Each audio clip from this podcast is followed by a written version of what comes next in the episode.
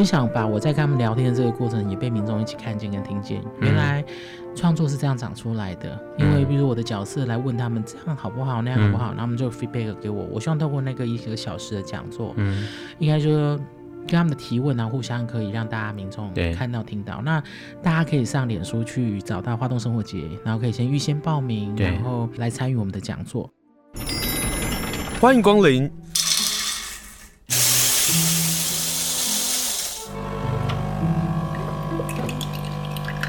今天的盛情款待，请享用。在我们地方进入到十月，你会发现十月、十一月，我的老天爷啊！我们花莲好多好多的艺术的活动。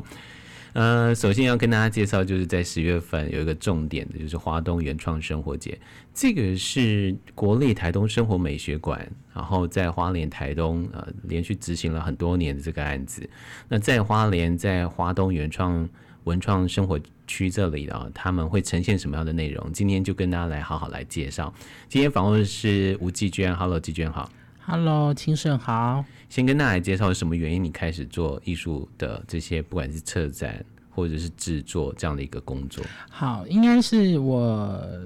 我大学念国立台北艺术大学，嗯哦，然后呃。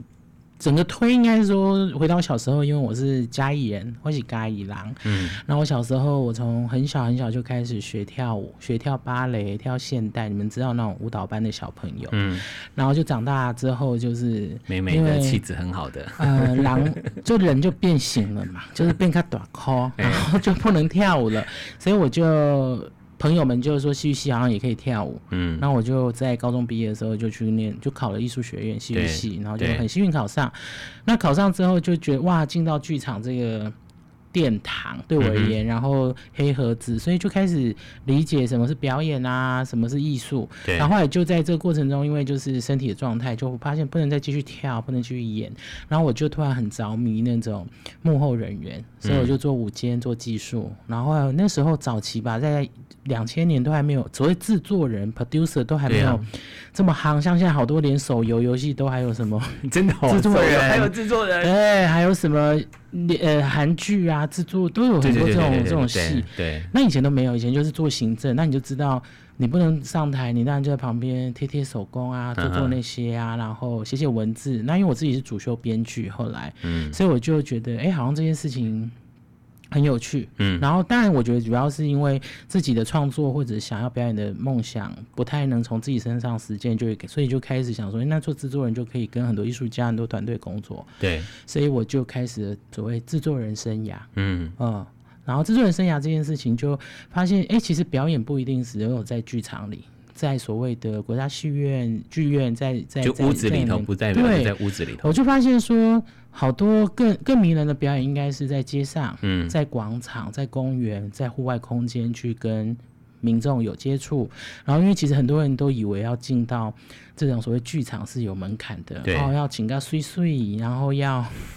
要不可以怎么样？不可以怎么样？然后你就开始，那但现在很多人越来越知道，其实剧场尤其有什么沉浸式，又有各种，大家就知道没有那么难亲近。可是还是有很多人，尤其是我是嘉义人，然后我自己，嗯、我的爸妈要不是因为我，他们从来不会进剧场看表演。我的阿伯他们住务农，嗯、他们如果不是我去下乡去，对不是下乡说去偏乡演出的时候，对他们根本就从来没有接触过说哇。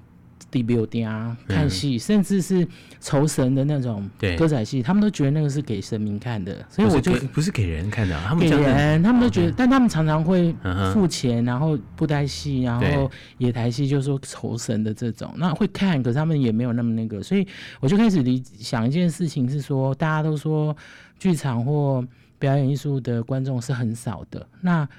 作为我是这一行的一个制作人，或者说我做这件事做那么久，从小时候喜欢这件事念书到现在，我能怎么做？后来我就开始想说，好像可以有机会在户外，在不同的空间做表演这件事情，然后让更多人看见，即便只有一个人、四两个人、三个人，最后都愿意再来剧场看演出，好像就是一件。可以做的事情，好像是自己对于自己觉得给一个使命，好像社会责任，所以就开始也因缘际会嘛，就开始从呃更早的自己回嘉义做艺术节，然后后来又在台北做了比较大型的户外活动，嗯、然后又参与了白昼艺术白昼白昼之夜，对，然后又有机会到了云林，到了不同县市去做所谓的下乡巡演这种，对，然后在更多的美有点活动中心接触大家，所以就突然觉得、嗯、哇。更开心，虽然累死了，嗯、每次都晒到。我我想我我我练就一个功力，就是做做户外活动的那一个月，我就会快速瘦了一下，然后之后再回来，好像以这种做健身，然后但然后就。也因此这样，我的确有遇到很多人，因为参与了我们的户外活动或参与了艺术节之后，他就进到剧场看演出。然后我觉得这件事情是我觉得着迷，所以我就开始觉得，哎、欸，好像在不同的空间做事，尤其是在城市里面各种的角落。所以我去过咖啡厅，去过理发院，去过呃酒吧，去过那种老人的那种共学。共学共餐的地方，哦、做过表演，做过分享，做什么？我就突然觉得很迷人，因为你就你你以前都希望别人来接触我们，比如说在一个空间，但我觉得直接走进他们的旁边，让他们看见，哎、欸，嗯，我们不难懂，我们很容易理解。可是走进他们的旁边，走进他们的生活，嗯，你要呈现的就是另外一种完全不同的规格，嗯，包括了现场的掌控，你知道是所有是你无法想象的声音都会跑进来，你所有想象可能的意外，无法想象的意外都会冒。出来，所以我觉得这个是我自己很好的训练啊。我在想说，嗯、呃，对我而言啦，我觉得好像大家就会笑说，好像人长得比较大个，然后心脏也比较大颗，嗯哼，所以我就很容易就去怎么讲，透过训练，还有自己好像真的很比较不怕，因为我 我好像都有一个一个一个一个目标，就是说，反正这件事情就是要让你看见表演多好玩，嗯，表演多有趣，然后表演可以怎么样去。去去接触而不觉得复杂的时候，我好像就容易去去去去去挑战它。那当然也就是在这个空间嘈杂的声音或什么，有时候我在规划的时候，透过一次一次练习，我就会把那些所谓的负面因素或变音，嗯、就自然在变，变成加分，对，变成加分。嗯，嗯，所以在今年二零二一华东原创生活节，它是在花莲文化创意产业园区嘛，对，不对？这这是一个一个空间，一个对。你你希望如何能够营造出好玩？因为你们所打出来的 slogan 是“小镇星期八”，啊、就硬是给我们一个礼拜多了一天，这一天就是要来玩，来接近艺术的，是这样。对，嗯、呃，我接到这个命题的时候，其实是我先知道说我要在这个花创园区办展览、办讲座、办工作坊、嗯、办音乐班、办市集、办一些文创活动。那因为这是一个被命题的事情，然后我就去想过往几年哦，八年这些。花东云创生源都怎么做？那老实讲，因为我不是花莲在地人，嗯、我只是刚好隔壁一个山脉翻过去的那个嘉 义，然后就北纬 北回归线经过，其实都是一样同同样的对对，所以我来这里感觉像回家，因为那个温度还有那个骑楼的感觉，就是都一样，都而且都是。独栋的店有商家，然后很多的人，然后外来的观光客，但是都没有停在花莲市，都要去各地方。就像大家来嘉义市都为了去阿里山，对，其实都是一样的。然后我就那个感觉，然后那时候接到这命题，我就跟我的共同策展人达子，还有我的 partner，就是伙伴们，就是奇力创新。我们在提这件事的时候，我就说，哎、我很想把文创园区当做一个小镇，这个小镇里面的每个人好像都扮演一个角色，比如说共同策展人就是像个镇长。然后，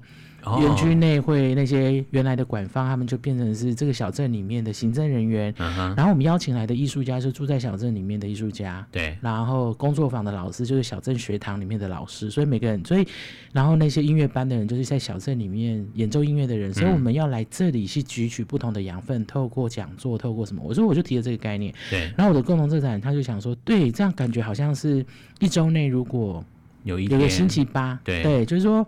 好像有没有机会，就是一个不存在的一天，然后大家就不顾一切进来玩。那当然，我那时候就觉得，哎、欸，还不错。然后他就把他就很自然的就说，让把小镇星期八合在一起，然后我们就不存在的空间，不存在的时间，嗯、然后在九就是从九月，然后十对，然后十月十一月，让他突然出现在花创里面，然后看这样的想法能不能让更多。市民或者外来者可以来感受到，说你不用在这里，好像要带走什么，或者是一定要留下什么，你就是来感受一个不存在的事。嗯、但这件事情让你觉得很好玩，所以我们就提出了一个用好玩为精神。所以我们包请包括今年邀请艺术家来做展览，我都只说你只要觉得在这你要做哪一件好玩的事，嗯，都成立。我并不会，我并没有像过往一样说，哦、呃，比如说谁你一定要在设定一个主题，对，然后谁你要什么，我就说，如果我给你这个题目，说艺术家你要在小镇里面玩一件你想玩的事情，嗯、那像这次邀请的陈淑燕老师、拉菲少马、海蒂，对，还有陶维军、吴志怡，哎，他们就各自提出了五个人完全不一样的想象，嗯、他们想在小镇里面怎么样好玩？对，嗯，来谈谈就是拉菲少马好不好？拉菲。跟他的老婆叶海蒂很难得进到花创，嗯、然后他们把是把长滨他们那个创作工作室，然后要搬到花创吗？是这样吗？应该是说，在跟海蒂还有跟拉菲见面，在讨论这件事，嗯、我们看空间的时候，其实那时候我也有想象一个想法是。有点像现地创作，就是我的空间就长这样，然后我不去把它什么完全清移，或者是全部再重新把它重建了一个空间，而是他们来到了花创的仓库，嗯，仓库里面原来长怎么样？那他们是不是就在依着仓库的这个空间感去长出他们的想法？哦，然后这个想法就变成我在跟他提到小镇星期八这个概念的时候，我说你就是这个小镇的居民，对，你刚好要在这一个月，或者然后从包含。前置的布展期间，他可能一个半月，你就要住在这里。那你想给民众看什么？而且我希望你想要，我希望你们呈现的方式不是像过往你们为了参与任何一个艺术节或者任何一个展览，嗯、你要赶工去做一个作品。我想要你在这里把你们那个过程展现出来，嗯、生活的所谓一个所谓的艺术家的生活样态。那海蒂就马上直觉说：“诶，那我想要把我的工作桌搬过来。”哦，我想要让大家看到我桌上的材质，我的工具，然后我正在发展的一个东西，所以他可能就在那里呈现了他的生活，因为他这是他的。他工作中很满诶、欸，我去过，对，很好玩。他工作桌很好玩，所以他就说他就可以，比如说他在海边捡到的石头，什么样的材料，他就展现在那边，嗯、然后他可能可能在做一个东西，然后每天被民众看到看看到，然后在展览期间他就会开始在那里创作创作，然后他也不一定创作，他就让你看到一个艺术家的。一个生活的空间，对。然后拉菲的话，他就说，因为他最常跟很多的木头相处，对，所以他就想要把他想要透过气味，透过把各种的木材的材质材料搬到现场，然后他当然会开始创作。可是你在现场看到，并不是说，你知道他们在什么大地艺术季或什么，哇，好巨大的一个作品，他想要让大家看见他的那些作品，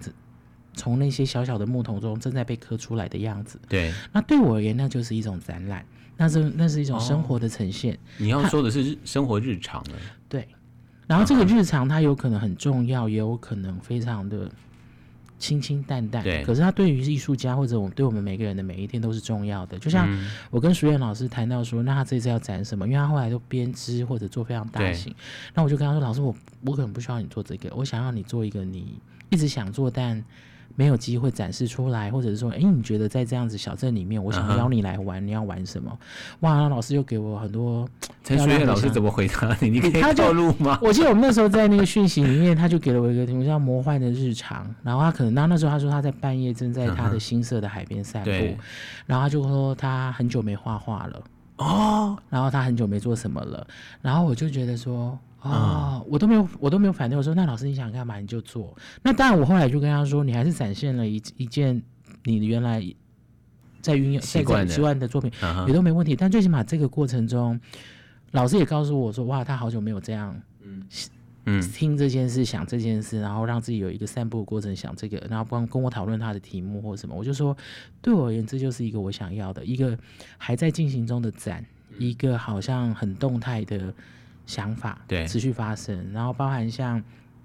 陶维军，他会去访成功街上的那些可能花莲当地人熟悉的一些大哥大姐，对，然后或者是认识的店家，他比方想把他们的故事都录进来，然后透过你进到展场，可以透过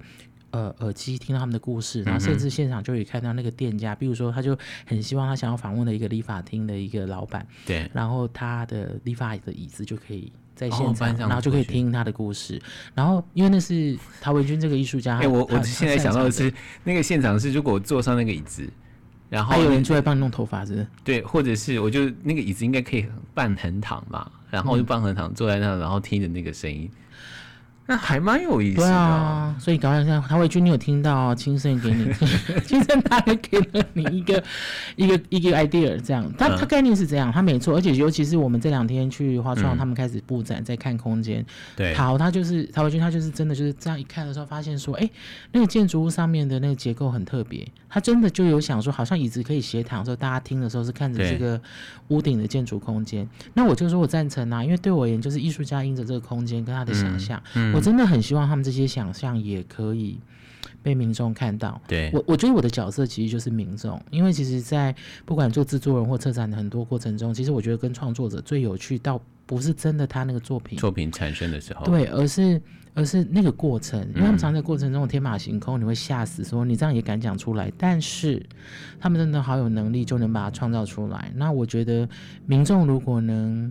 参与这个环节。我觉得多棒，所以我也就希望要求我的所有创作者，不管你在哪一天去创作布展，我们外面就会采集的立牌说，艺术家布展工作中欢迎入内聊天。我们希望他们进来看，一的是空空的，只是放的东西，艺术家在里面在想，我都希望他们可以来看，因为就是。他们进入到这个小镇里面生活了，嗯，然后这个小镇里面会有别人会来串门子，就串门子在聊天说，哎，你在干嘛啊？这是干嘛的？对，我想这么做，而且不是那么自私的导览，说，哎呀，这里是有个艺术家正在布展，没有，我觉得这样。如果他是自私的艺术家，就变成动物园的动物了。对，但我希望他们是互动，所以艺术家也可以，我有跟他们说，但你也可以在当下说，哎，我正在思考，可以不要聊，你可以看一看，也都可以。那我觉得。就包含第五个艺术家质疑，他是邀邀请了丰田，就他早就在做研究关于女人的月事这件事，对，对，所以他就把，因为主要是我先看到他有一个月绘本，有我们访过，对，然后那个绘本里面的事情，我就很想要他再把它立体出来，就是他这个过程中访问这些阿嬷，跟着这些阿嬷一起做那些月事带，我希望他就把它展示出来，把它在。讨论的事情，去把它表现给大家看，因为女人的劣势是生活中每几乎你知道每个月都会的入场，对，嗯、所以质疑用了一种不同的方式去去去去表现她，而且他自己的论文研究就是这个，然后我就我没有谈那么多女权或什么，我就告诉他说，嗯、我希望你。因为一定是这件事有趣，比如阿妈讲的那些禁忌的故事，他们早期来面对，我希望被听见、被看见，然后他就会把他的访谈的记录、嗯，照片，还有带着阿妈一起做的那个月事台，对，就展示在现场。对。对，那过程中自己也会在那里持续创作，所以一样民众进来，因为很多人是不知道什么叫月事带，嗯哼，但是现在大家都有什么什么月亮杯或什么什么，对啊，没有人知道那些事情，所以好像可以透过这个让大家知道，尤其是当环保抬头，好像越来越多人又回头来说。用布卫生棉，对这件事情，所以我就觉得我们不用大声这种疾呼讲，但我就用展览让你看见。然后自己是一个小女生，她讲话轻轻柔柔，我就觉得也可以让她这样的形象。对，然后他们做一个那么大的议题，这件事情在小镇里面民众接触的时候可以被看见。嗯嗯，听起来就是呃，花东原创生活节小镇星期八这样的一个主题所呈现的，就是我们。市市井小民的生活的样貌，是他也许是个艺术家，他也许是在靠海创作，嗯，可是他所采集的这个材料就是花莲在地的这些好这些植物啊，或者是植皮，是。可是同样的，在地方上，我们说话，我们交谈，我们产生故事，我们产生了互动，我们有没有可能记录下来？而这个交谈互动当中，也许你听到阿嬷曾经讲，他们以前还没有卫生棉或是卫生棉条那个时代，他们去如何去面对每个月来的这个月经的这个事情。大家可以想象，我我记得我们访问呃吴梅姨的时候，她就说阿嬷为了避免让家人看到那个月事带，他们就会放在门的后面，因为门打开了。那个后面就不会被看到了，嗯、也就是门后去记载的放着阿嬷不敢告知于人的事情，嗯、可是这是妇女、女性、嗯、所有的女性每一个月都会碰到的事情，嗯、如此这么平常的事情却不能。与外人道不能揭露的时候，嗯，那又是另外一种心情。今天跟大家介绍呢，就是华东原创生活节，今年的主题叫做“小镇星期八”，礼拜一到礼拜天，你可以做任何很多很多的事情，但是有没有可能多留一个不存在的这个时间啊，给予自己跟艺术产生很多的关系，而艺术产生于生活，产生于日常。今年的小镇星期八呢，就跟大家来说说这些好玩在我们花东啊好玩的事情。访问的是吴继娟呃策展人。你们今年有讲座哎？有，而且很多哎。对，我们先跟大家来介绍一下，你们有几个重要？我跟大家说，非常重要的策展人 三位。其实我们这一次讲座其实分成几个系列，一个就是策展人交流、艺术家交流，还有所谓的花东生活家的交流。嗯、就是说，所以除了刚刚清盛讲的，就是说我们其实有策展人交流，在十月，就是说十月二十二号下午有我自己先作为一个制作人谈生活事。嗯、哦，然后我们在十月二十三会有林坤颖，就是豪华朗基宫的创作者，哦，然后就是今年文博会白昼之夜的策展人，对，对，然后他会来分享，然后他的题目叫艺术总监到处玩，嗯哦，然后在十月二十四号都是下午两点半到四点哈，对，会有台湾很知名很厉害的策展人胡超胜，他应该是第一次到花莲。包括昆颖也是啊，你们三个都是第一次面对花莲的民众，说你们的工作专业内容跟好玩地方，应该是。朝圣，我不知道哎、欸，但的确他他他在我邀请他第一。第第一表就说要要去，然后就来了，这样。好，感谢。就是，然后他就要来谈如何在城市策展，他想分享的经验。嗯、那我邀请他们，当然一个是我跟他们密切工作外，另外一个是我觉得他们在策展的各种的想象，跟他们对于生艺术空间、对城市，我觉得他们都有很独特的。想法，那我希望他们可以来跟当地的艺术家或者跟民众交流。那另外有一条讲座系列，就是我们花邀请了，就是呃花东的，我我认为就是生活家，也是、嗯、我觉得生活其实就是一门艺术。对啊，所以呃这个礼拜我们就邀请了那个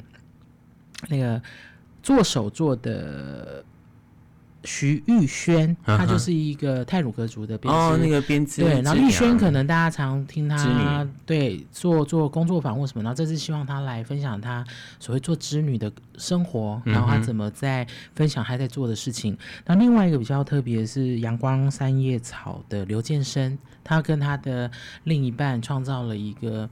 有机，我不知道这样说对不对哈，就是可能要到现场听他们讲说有机，然后自然农法的一个村落一个生活。我想要让透过这样子让大家知道，原来在花东有人这样过日子，这样生活。嗯，那当然另外有一条讲座线，就是邀请大家来在二十三、二十四号，我们会跟这次生活 Plus 展的艺术家们啊，我跟他们一起做一个交流座谈。在一一样就在二十三号、二十四号下午，对，然后就会希望透过跟他们的聊天，让大家知道，咦，他们平常是怎么生活，然后怎么要做这样子的展览，跟比较是我来提问他们啦，因为就是像刚刚上一段访谈讲，就是说，嗯，我很想把我在跟他们聊天的这个过程，也被民众一起看见跟听见，原来创作是这样长出来的。因为比如我的角色来问他们这样好不好，那样好不好，然后他们就 feedback 给我，我希望透过那个一个小时的讲座，嗯，应该说。跟他们的提问啊，互相可以让大家民众看到听到。那大家可以上脸书去找到花东生活节，然后可以先预先报名，然后来参与我们的讲座。那讲座之外，我们还有很精彩的市集。也就是说，二十二号、二十三号、二十四号，在户外还有晚下午两点到晚上七点的市集。所以你逛完市集听讲座，对，然后还可以参加工作坊。嗯，然后但是。我现在介绍工作坊呢，就只是给大家品判，因为工作坊基本上就是报名都报满了，就是我们开放。你知道，你知道，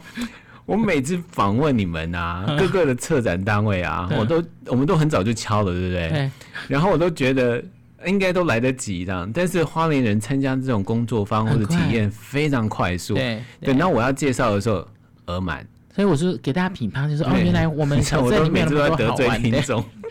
没有，但但但所以就是说不一定参加工作坊，因为当然还有一个就是因为今年疫情的那个，所以我们很早就开放，然后人数限制，所以当然有限。那就有徐银珍跟黄芳琪的工作坊，然后当然现场大家也可以。看啦，哈、哦，就市集逛一逛，然后来看一下什么时候做手作，然后去参加去看一下展览，然后再去听听讲座。嗯，然后除此之外，那当然想到花东都不可以忘记音乐。对，所以在十月二十二号晚上，好，就五点半到七点的时候，我们会有呃台东一个杨艺文老师，他之前是在台东，大家也知道，就孩子的书这个这个团体，就是说他们在课后给孩子做辅导，然后他们给予。音乐课，就是陈爸离开之后，他的儿子去承接他父亲的遗志。对，那但这个杨艺文老师就曾经待在那边，然后跟他们一起出，然后现在自己出来做音乐，然后就会来做表演，然后唱很多台语歌曲给大家听。然后再来是二十三号晚上，就大家都熟悉的台九线，嗯哼，呃，马永恩带着他的伙伴，布农族的歌手，然后就会来。园区唱歌，然后二十四号晚上就比较特别，是爱跳舞的人就可以来。我们邀请了、嗯、呃鲁尼，他是一个 DJ，他曾经是立委助理，然后他现在就是专以以以以 DJ 做专职的一个花莲的女孩子，她会来放音乐。那我就让她跟在台北呃大家非常熟悉的一个师生祭团体的 leader 钟云，嗯、呃师生祭就台湾最大的声音艺术团队，然后然后他们做很多的 DJ 表演或声音。现场的声音艺术表现，uh huh. 我就希望他们两个可以聚一下在那个会场，所以就从 我努力从台东赶回来，因为我那天的行程在台东。好，就是你可以参与最后一一个小时的跳舞这样子。所以从二二到二十四，我们从应该是说从中午到晚上，我们都有各式各样的好玩的事情在小镇发生。嗯，今天跟大家介绍就是十月二十二、二十三、二十四号这三天，有非常棒的策展人，还包括艺术家，还有包括音乐的创作，就在这几天，您可以选择一天、两天，甚至三天，你天天到花创晃晃，去产生你自己的小镇星期八。可能有听众说啊，那些策展人的讲座啊，跟我好像没什么关系。我跟大家说有，你你有没有觉得你的生活过于贫瘠？你会不会觉得你的生活好像少了一些想象？你会不会觉得你的生活，嗯、呃，让你觉得有点喘息不过去的时候？你会不会也想要知道外面的世界到底发生什么样的事情的时候，去听听这些策展的这些分享啊、哦，精彩到不行，你才知道说，原来我们的想象可能别人已经在做了。原来很多事情是可以达成的，嗯，那怎么达成？怎么做？就这些策展人会说很精彩的故事，还有、嗯、还有他们做了哪些很棒的事情，嗯嗯。但是你做这些事啊，跟嘉义的你你在嘉义做自己的故乡的嘉义的艺术节，嗯，会有不同吗？除了我们刚刚讲到的天气啊、气候啊，嗯、同样都在二十三点五北回归线上、嗯、这样的相近之外，到了花莲做会有不同的。呃，我自己在嘉义做了两次的一个戏剧节跟所谓的艺术节，嗯、那当然我也常之前的团队会在嘉义做演出。对，我觉得当然回家做这些事都有一种近乡情怯，因为你自己知道，真的真的会真的会，就是我知道，就是你你做那些广告或者你的看板，你就是在街头会被你的亲朋好友看见这样子，然后当然这是一个。说笑的，对对，对。那我觉得比较不同是，我觉得还是跟着城市的空间有关。比如说，嗯、但因为华东原创生活节它是一个很大的命题，它就是直接说你要在文创园区发生。可是我回嘉义做艺术节的时候，他就告诉我你要在城市里面发生你认为应该要让民众接触的事。所以我不知道大家知不知道嘉义市，因为我就是我住在嘉义市，嗯，就是说在嘉义市其实有非常多的公园。因为他在哦，好羡慕哦。对，他在杂志里面的写法，他说嘉义市好像是最多退休公务人员，然后他们因着他们的老人的所谓的那些呃健康的那些机制或机构是非常完整的。完整的。然后他他的每一个公园基本上散步都都到得了。然后那时候我第一件事，公园最常就有人跳土风舞、唱歌，对，老人环聚。所以我那时候就第一件事就是说，我要把表演的现场。放到公园，嗯，然后自然就会有群聚的人。那、嗯、这件事情是因为我想要把这些东西放到他，就是我刚刚讲的说，我把这些东西放到他旁边去，嗯，那这也是我我自己的我的老师、我的长辈告诉我说，其实去到一个空间不一定要强迫他们来，嗯，参与你，你要想的事情怎么去接近他们。对，那所以当时那当时所以我就打开了公园，然后我也去用了很多不曾有的，也是一样空间，就我就加以。嗯火车厂的铁道仓库一样，我也去打开它，嗯、然后还有在咖啡厅，嗯、就是因为嘉义其实我觉得会说很像，就嘉义有好多年轻人返乡开了设计公司，设计小店，然后。呃，咖啡厅，对，所以我就试着把表演放进去，然后他们当时也都吓一跳，说我们场地那么小，表演者什么的，那我就依着这个方式，把我台北的这些艺术家好友，依着环境，依着空间，请他们下来，而且不是移植作品而已哦，真的就到现场，希望改变他们的表演内容，就符合那个空间。我觉得那个不同是，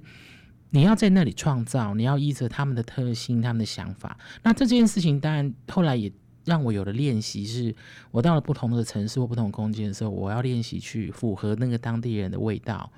那当地人的想象来创造。所以喽，大家可以想象一下，接下来的华东原创生活节会依着我们产生什么样不同的想象或不同的样貌出来。今天非常谢谢季娟接受访问，跟大家介绍华东原创生活节，谢谢你，谢谢，谢谢。